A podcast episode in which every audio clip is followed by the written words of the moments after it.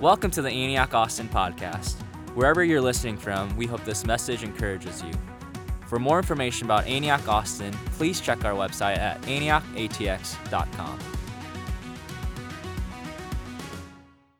Well, happy Thanksgiving weekend, everybody. If I haven't met you yet, like JD said, I am uh, primarily the pastor of fun here at Antioch. That is my primary job description. Secondarily, my wife and I are the college pastors here. Uh, but that comes second to being the pastor of fun and keeping the culture of fun. Maybe I'll be the minister of culture. Anybody? No? All right. I like it. I like it. Hey, well, we're the college pastors here and have gotten to kind of be a part of Maisie's story. And guys, what a powerful story. I apologize for the low quality video on my iPhone recording the uh, baptism, but I just couldn't not because her story was so amazing of what God was doing. And I love what she said there. She said, I thought that God was waiting for me to come to him, but he came and he met me. Such a powerful word, such a powerful truth that I think all of us can hear today. And, and we're kicking off our Advent series, which I'm super pumped about. And we're going to be talking about actually that theme throughout this series of, of how God came and how Jesus came in the midst of needs, that we all had needs and there were things that were lacking. And in the midst of it, Jesus came. And we're going to be kind of referencing uh, a scripture that's holding us down for this series. It's in Isaiah 9, verse 2. It says, The people who walked in darkness have seen a great light. Those who dwelt in a land of deep darkness, on them a light has shown. And we're going to be talking about how Jesus came in a place of need and a place of darkness as that great light for us. And it is going to be a great month. If you weren't planning on coming to church the next few weeks, change your plans because it is going to be great. And today, we're going to open up by talking about hope.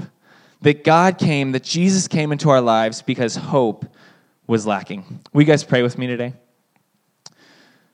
Jesus, we thank you so much that you came. Jesus, we thank you even for Maisie's story of how uh, there was this temptation and this desire and this, this darkness that was starting to close in on her of depression coming in. And instead, Jesus, you came. You met her and you brought her out. And even the fears of, of the lies of what her story would be, you came and you redeemed her story. And Jesus, we thank you for even her baptism, that it was a moment to declare that God is so good, that Jesus is here with us. And Jesus, I just pray that as we jump into your word together, as we hear here today, God, that you would draw our hearts to loving you more. Lord, that you would use my words, you would use the word of God to open us up to loving you more than ever before, Jesus. In your name. Everybody said, Amen. Amen. Well, hey, have you ever put your hope in something that let you down? I definitely have. And, and for me, one that sticks out was winter of 2010. It was coming up on Christmas season, and I had put my hope in getting a new truck for Christmas. I had just gotten my driver's license in October, and I had started driving. For those of you who don't know, I have an identical twin brother, which means we get to share a lot of things. Uh, but at that time, I also was sharing with my dad. So we were, the three of us were sharing his 1995 blue F 150. The thing was made out of steel, probably weighed three tons, uh, and it was a joy to drive, but difficult to share between three people. So I had put my hope in this new truck. And, and on, on Christmas Eve, my dad and my brother and I, we drove out of town to, to pick up this truck. It was a brand new, actually 2004, but to me, brand new Toyota Tundra with big wheels, a grill guard. I mean, it was like my dream truck. And, and I started to have just this hope building in me of, oh, this is going to be the best Christmas that has ever happened. And we went and we picked it up on Christmas Eve, and my dad actually drove it home so that he wouldn't spoil it for us, that Christmas Day would be the first time that we got to drive our new Toyota Tundra. So I go to sleep Christmas Eve, dreaming of driving this new truck the next day on Christmas morning, the greatest Christmas present I've ever had. And as I wake up, I run outside to the car, I, I turn it on, and only to, as I open the door, the alarm goes off. You know, I'm, I'm at this point trying to stay optimistic and not panic, but as the alarm starts going off, the steering column locks. That worries me a little more. And then the brake pedal and the gas pedal lock. And then we can't figure out how to turn it off. It goes and it goes it's Christmas morning, and I don't know who my neighbors are sleeping in. So we start to freak out a little bit. Three minutes in, five minutes in, the horn is still going off. We've tried every hack closing the door, opening the door, locking it, coming in through the window, come, opening the trunk, unplugging the battery, plugging it. We have literally tried everything to the point where we actually just unplug the horns so that we're not disturbing our neighbors on Christmas morning. The, the car continues to honk even though the horns are unplugged to the point where it kills the car. So we now have a large hunk of metal sitting in our driveway that was supposed to be my amazing Christmas present. Yeah, I, thank you. I, that's how I felt. A, a moan on the front row. That this hope that I had built up was being destroyed quickly. So that whole day, like anybody else would do, I jump online and I start researching forums, how to turn off Toyota Tundra alarm, how to start Toyota Tundra, how to unlock the door. I am searching everything, and my generation is pretty good at Google, but we could not figure it out. We couldn't figure out how to get in. And so that, that goes on for all of Christmas Day. It goes on for all of the 26th, on through the 27th. Three days, we still haven't driven our brand new truck. It's just sitting in our driveway being beautiful art. And on the 27th, I go to my extended family Christmas dinner, and, and everybody's kind of sharing, hey, what's the, the best gift you got this year? What's something that you've enjoyed this year? And, and my brother and I share, well, we got this amazing truck, but we haven't been able to turn it on. It's just sitting there. And my uncle pipes up that he actually had a Toyota that had the exact same problem. Within five minutes of my uncle coming to my house, we had the car running, we jumped the battery, we were able to drive it around, we never had the issue again. And I was very thankful for Uncle Mark that day. Very thankful that he knew how to fix Toyota alarms from going off. So if you ever have that happen on a mid 2000s Toyota, you know who to call. Uh, slash, I don't remember how to fix it, so don't call me. And I know I'm not alone in putting my hope in things this season. Maybe for, for you, I saw some of you husbands elbowing your wife that you want a new truck this Christmas. Wives, I'm sorry that I told that story. Uh, no, I'm kidding. But in all honesty, we do put our hopes in things. We put our hopes in things, especially this season at the end of the year. Maybe for you, it's putting your hope in a Christmas bonus that, hey, we've had unexpected med- medical debt this year, and my hope is that we'll be able to pay it off with this bonus that's coming. Or maybe for you, it's the hoping that your, your boyfriend's going to propose this season of, oh, okay, it's that time of year and we've been together for a while. Maybe, maybe this will happen. We all put our hope in something, or maybe for you, you're just hoping, oh, I just hope 2020 is going to be better than 2019. It was a rough year, and, and I'm just hoping that, that next year is going to be better than this one. That we can all put our hope in things in our lives. And I think we would all admit that at times when we put our hopes in these things, they don't pan out, or, or even worse, that at times we, we don't even have hope to have. That we feel hopeless. We feel like there's, there's actually no way forward from our circumstances. And we've actually forgotten the, the reality outside of what we feel like right now. The, uh, the reality, no, it's just a dark reality. It just feels dark, that life is just dark. And maybe for you, that's because depression is so heavy that you see no way out or that your family is such a mess, or, or, your marriage is so far gone that it feels like this light that was at the end of the tunnel, that maybe there's hope, is getting dimmer and dimmer and dimmer. And honestly, I think a lot of us view hope this way. We view hope as this like end of the tunnel. That if we could just get to the light at the end of the tunnel, if we could just get to the, this thing, or if we could just get to that thing, that, that our circumstances may change. That, that even though the circumstances were dark, if we can just get to the end, then our hope will be met. And the funny thing is, this, this pattern of hope being this light at the end of the tunnel is actually as old as time. It's actually been around as long as humans have been around, and, and it becomes this pattern all throughout the Old Testament. You see, there's this pattern of there being a roller coaster of the people of God as they follow him that God would speak a promise to his people. He would, he would speak a word. And in the, as they're going along, that they would start to stray from these words. Even the, the, what we read from Isaiah, it's a promise there's a light to come, there's, there's goodness to come. And instead of holding on to that hope, they, the, their circumstances say, actually, it's a dark time. Actually, there, there's darkness around you, and people would start to, to walk away from living in the hope of the word that God had given, and they'd be hopeless in the circumstance that's going on around them. And there's dozens of stories, hundreds of stories all throughout the Old Testament of this pattern happening of God speaking a truth and then people putting their hope in it and then straying as their circumstances changed around them. Even from the very beginning, we saw Adam and Eve, that God promised this life with them, of walking with them in the garden. But as, as their circumstances changes, as temptations came, that they said, actually, maybe, maybe the hope is different. I can just choose this. And they started to stray from the hope of God. And this pattern continues. That all throughout the Bible, we see this storyline going of, of there's a promise from God, but then we would worship false idols. There's a promise from God, but we would dishonor his commandments. There was a promise from God, but they would worship other gods. That it starts to go through this pattern of people turning away and forgetting the word that God had spoken. And I think this is much like we experience today that, that we have hope in God, but our circumstances start to swirl around us and we lose that hope. You see, this all came to a head in the, in the Old Testament where it starts turning to becoming the New Testament through one key prophecy that was prophesied hundreds of times, hundreds and hundreds of times. But the people of God, they would have recognized this prophecy, and one of the places where they would have seen it was in Isaiah 9. It says, For unto us a child is born, to us a son is given. Some of you may have heard this before, and the government shall rest upon his shoulders and his name should be called Wonderful Counselor, Mighty God, Everlasting Father, Prince of Peace. See, they knew there was a light at the end of the tunnel. They knew there was a promised light that was to come. And for hundreds of years, the prophets had spoken of this Messiah that was coming, this Savior that would come. And, and as we even come into this Advent season, it's a time of us reflecting on this promise of Jesus coming. And as time went on, each person would go on to create this mental picture of what the light at the end of the tunnel would look like. Maybe for them it was hey, the, the, the, the end of the tunnel was an overthrow of the Roman authorities, that this oppressive government that when the Messiah comes, he's going to set us free, he's going to be the king.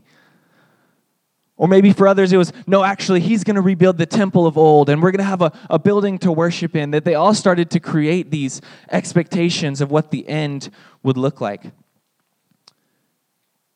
And then it happened. The light at the end of the tunnel finally came to them. And as we see in the Bible, in fact, a lot of people were disappointed in this light. Because each person had decided in their mind what it would look like that, that they wanted a Savior to change their circumstances rather than a Savior to come live among them and save their sins. They didn't want someone to come do that, they wanted someone to come change their circumstances. And we're going to pick up this narrative where we left off the last couple weeks. If you have been around the last couple weeks, you know we've been talking about a guy named John the Baptist. And we're going to pick up in this story. You see, the, the people of God had heard from prophets for years and years and years, but there was this time of about 400 years where there was silence.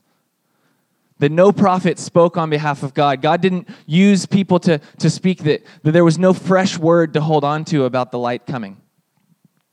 And we're about to, to jump in to talk about, about when Jesus comes. But I think for, for some of us, before we move on, that some of you may feel like you're in that in between where God's just silent. Where it's God hasn't spoken a word you're going towards, or you don't know the truth that you're moving towards. And I, I think the word for you today is what was the last place that you saw God? Where was the last place that God spoke to you? And just go back to that and live in it because God wants to be with you. But we're going to jump in talking about hope today, continuing in John chapter 1. So if you've got your Bibles with you, go ahead and grab them. If you've got a cell phone, I'm going to pretend you're not texting or on Instagram and trust that you're looking at your Bible. We're going to start in John chapter 1, and I love the Word of God. I love that in, our, in, in every dark season, the Word brings hope into our lives.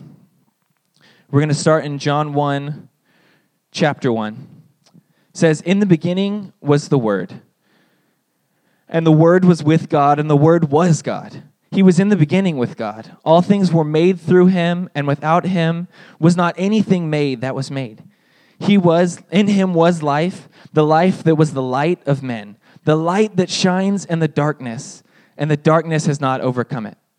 I love that this scripture starts to paint Jesus as both the word and the light that this applies to both the Old Testament, that they've been given a word, they've been given a promise, they've been given a truth to hold on to. And it says, hey, there's this Messiah that's come and he is the word. But they've also been looking for the light at the end of the tunnel. They've also been looking for a, a hope in a dark season. And they say, He is the light. That it's painting Jesus as this picture of both the promise and the light to come. Continuing reading, it says, There was a man sent from God whose name was John. He came as a witness to bear witness about the light, that he might be- that all might believe through him. He was not the light, but he came to bear witness about the light. You see, John the Baptist, like we've been talking about the last couple weeks, was a prophet sent, sent by God to tell people, hey, you've been hearing about this light, you've been hearing about this hope to come. He's here. He's come. His time is now. And I love what we heard in our last series when, when Ryan Walker talked about how many people wondered if John was the, the light. Many people were like, oh, maybe this guy, maybe he's the promise. Maybe he's the light. And John, instead of going and building his own followers, he says, you know what? I know my calling, and it's to point it to the true light. It's not to build my own following, but it's to declare that the Messiah is coming. If you missed those sermons, you should go watch them on YouTube incredible message. But let's keep reading. In verse 9, it says, The true light, which gives light to everyone, was coming into the world. He was in the world, and the world was made through him, yet the world did not know him. He came to his own, and his own people did not receive him. But to all who did receive him and who believed in his name, he gave the right to become children of God, who were born not of blood, nor of the will of the flesh, nor the will of man, but of God. And the Word became flesh and dwelt among us. And we have seen his glory. Glorious as the Son from the Father, full of grace and truth. He came and he dwelt among us. You see, I think the people of God would see the, the picture kind of like this dramatic moment. There we go. Almost there. There we go. You see, I, I think they may have seen it more like this that, that life was dark, that the, the, the life around them was dark, and that their circumstances were bleak, but they knew if they could just get to the light at the end of the tunnel, that light would rush in and they'd have clarity. I know right now, if I went to those back doors and I pushed them open, that all of us would have light flood into this room. And that's how they started to view hope. If I could just get to that, that point in the end, if I could just get to this or get to that, then, then light will flood in. I'll have clarity. I'll understand where I just came from and I'll understand what's going on. And maybe for you, it, it kind of reads like this If I could just get to the end of this breakup, if it would just be over and this breakup would pass by, then I would know that, that I could be to the light and I would be able to see why all of that had to happen. Or maybe for you, you're like, I know if I can just get to the end of this holiday season, get through the terrible times with my family, then I'll be able to say nice things about them in a few weeks once I've gotten to the light. And ultimately, I think the reality that Jesus had was more like this. More like this right in front of us, not saying that the light is, is at the end of the tunnel, but saying the light is with you.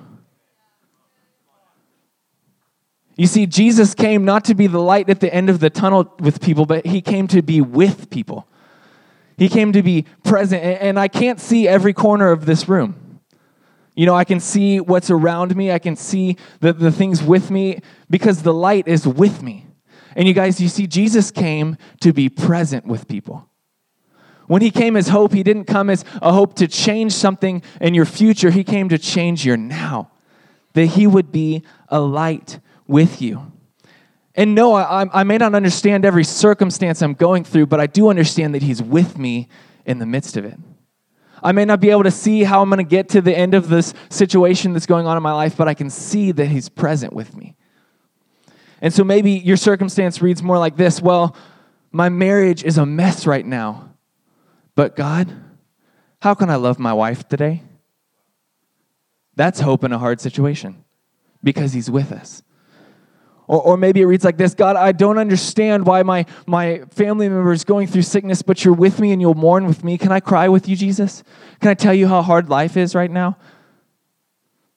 That Jesus' intent was never for us to, to, to run to the end of the tunnel and hope that the end of our circumstances is our hope, but was for us to be with Him, that He came as the light of hope in our lives. You guys can turn the lights back on. Thank you, guys.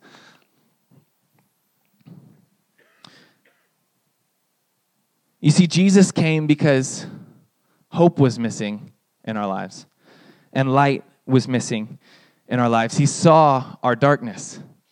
He saw the darkness that the people of God were going through and wandering through. He sees the darkness that's going on in your life. And, and instead of saying, hey, get to this destination, I'll meet you there, he says, I want to come and be with you. I want to come and be in the midst of it all. There's a popular definition of hope around the church that says hope is the confident expectation of good. And I love that definition, but I think as I'm reading the Bible, I, I, I, see it more like this that hope is the confident expectation that Jesus is with us in the midst of our circumstances, no matter what's going on. That no matter what our circumstances are, we don't have to look towards the end, but we can be confident that Jesus is with us no matter how dark we feel. Because you see, I think everybody in here is going to have hardship. No matter how good you are, no matter how good your life is, I think all of us are going to go through hard times, but Jesus' invitation is to walk through the darkness with Him as your light. And what if we saw hope as a friend rather than a destination? That we saw hope as, as one who walks with us. That I think that if we saw hope as a friend rather than a destination, then we'd be a church filled with joyful, expectant people that even when they go through hardship, instead of asking why, they'd say, Who is with me? He's with me. And they'd see Jesus in the midst of it. You see, as a, as a church, we got to witness this firsthand about a year and a half ago. When one of our loved ones and one of our pastors, Liz Griffin, had a stroke. It was life shaking, it was scary, it was real, and, and in the midst of it, the Griffins were faced with the possibility that Liz may never return to normal again. She may never return to a normal life that not only uh, would she maybe never walk again, but she may never drive a car again or, or cook dinner for her family or do any of those normal life functions.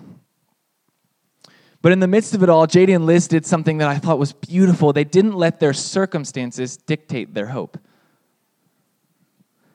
They weren't swayed by, by the, the nervous predictions of doctors. They weren't swayed by negative analyses or when, when other things came up beyond the stroke and different medical symptoms came up. They weren't swayed by that. Instead, they actually would change the atmosphere of rooms that they walked in. They would actually get to pray for nurses and doctors through this crazy season of spending so much time with the medical staff.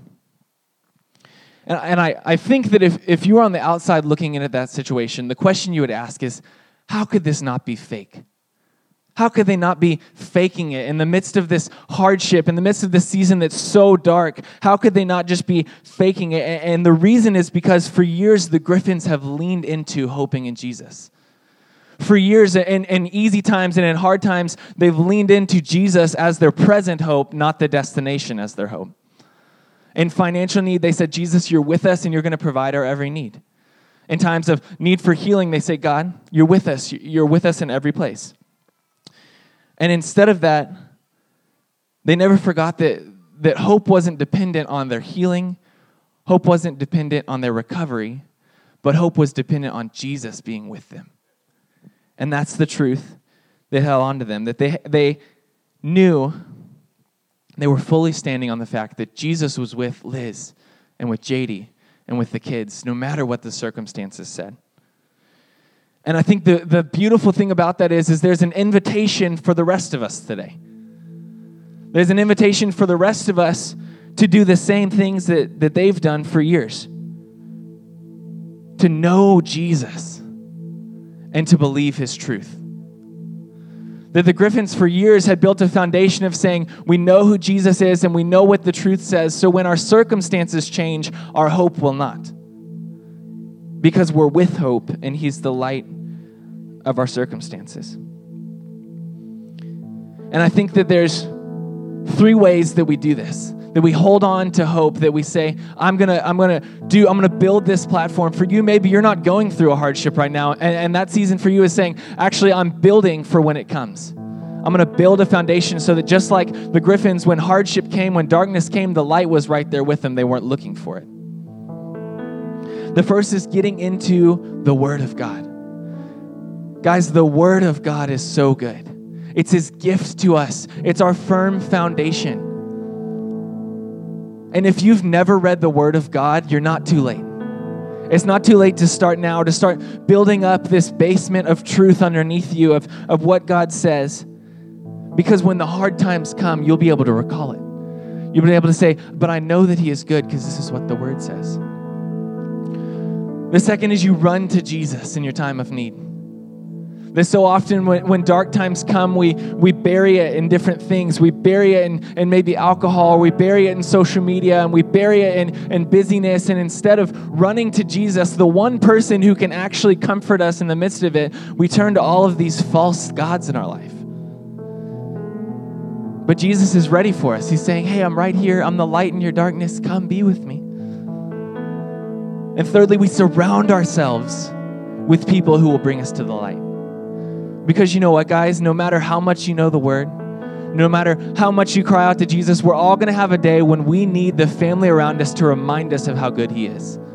We're all going to need our life group to rally around us and help us financially in our time of need. We're all going to need people behind us that, that when the breakthrough comes, we can say, hey, will you guys go baptize me in a fountain on UT's campus? You might get arrested, but let's do it. We all need community around us. So the invitation is for all of us will we meet Jesus in our hopelessness? Because ultimately, hopelessness, I think, is actually just a misnomer. Hopelessness is just us not knowing where Jesus is in our circumstances. It's just not knowing where he is. And I think there's something powerful that happens when a, when a church all steps into saying, no matter our circumstances, we will hold to hope. How many of your family members that you saw this last weekend would be radically changed by seeing you go through a hardship but hold on to hope?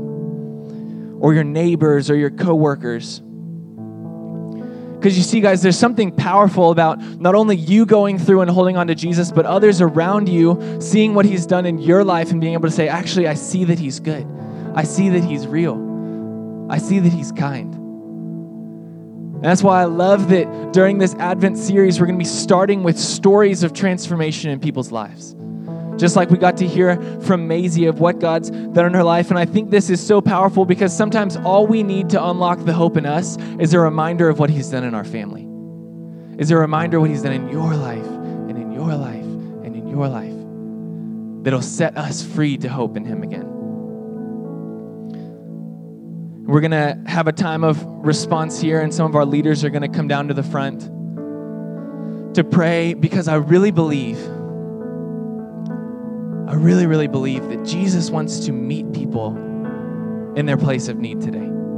He wants to meet people in their place of hopelessness. And specifically, I feel like there's people out there that when you heard Maisie's story of depression, that something sunk in your heart of, I wish that was my story. I wish that I could look forward and have hope. I wish I could overcome these lies or these fears that I have in my heart. That, that Maisie had this fear of my story is going to end like my grandmother did. And that's why she never got baptized. She never got baptized because she thought, you know, I have to stay away from water because that's my destiny is I'm going to die in that one day. And instead, Jesus came in and he said, Maisie, I'm with you. I'm your hope. Your hope isn't in making it to the end of your life without dying. Your hope is in walking with me in the midst of this hardship.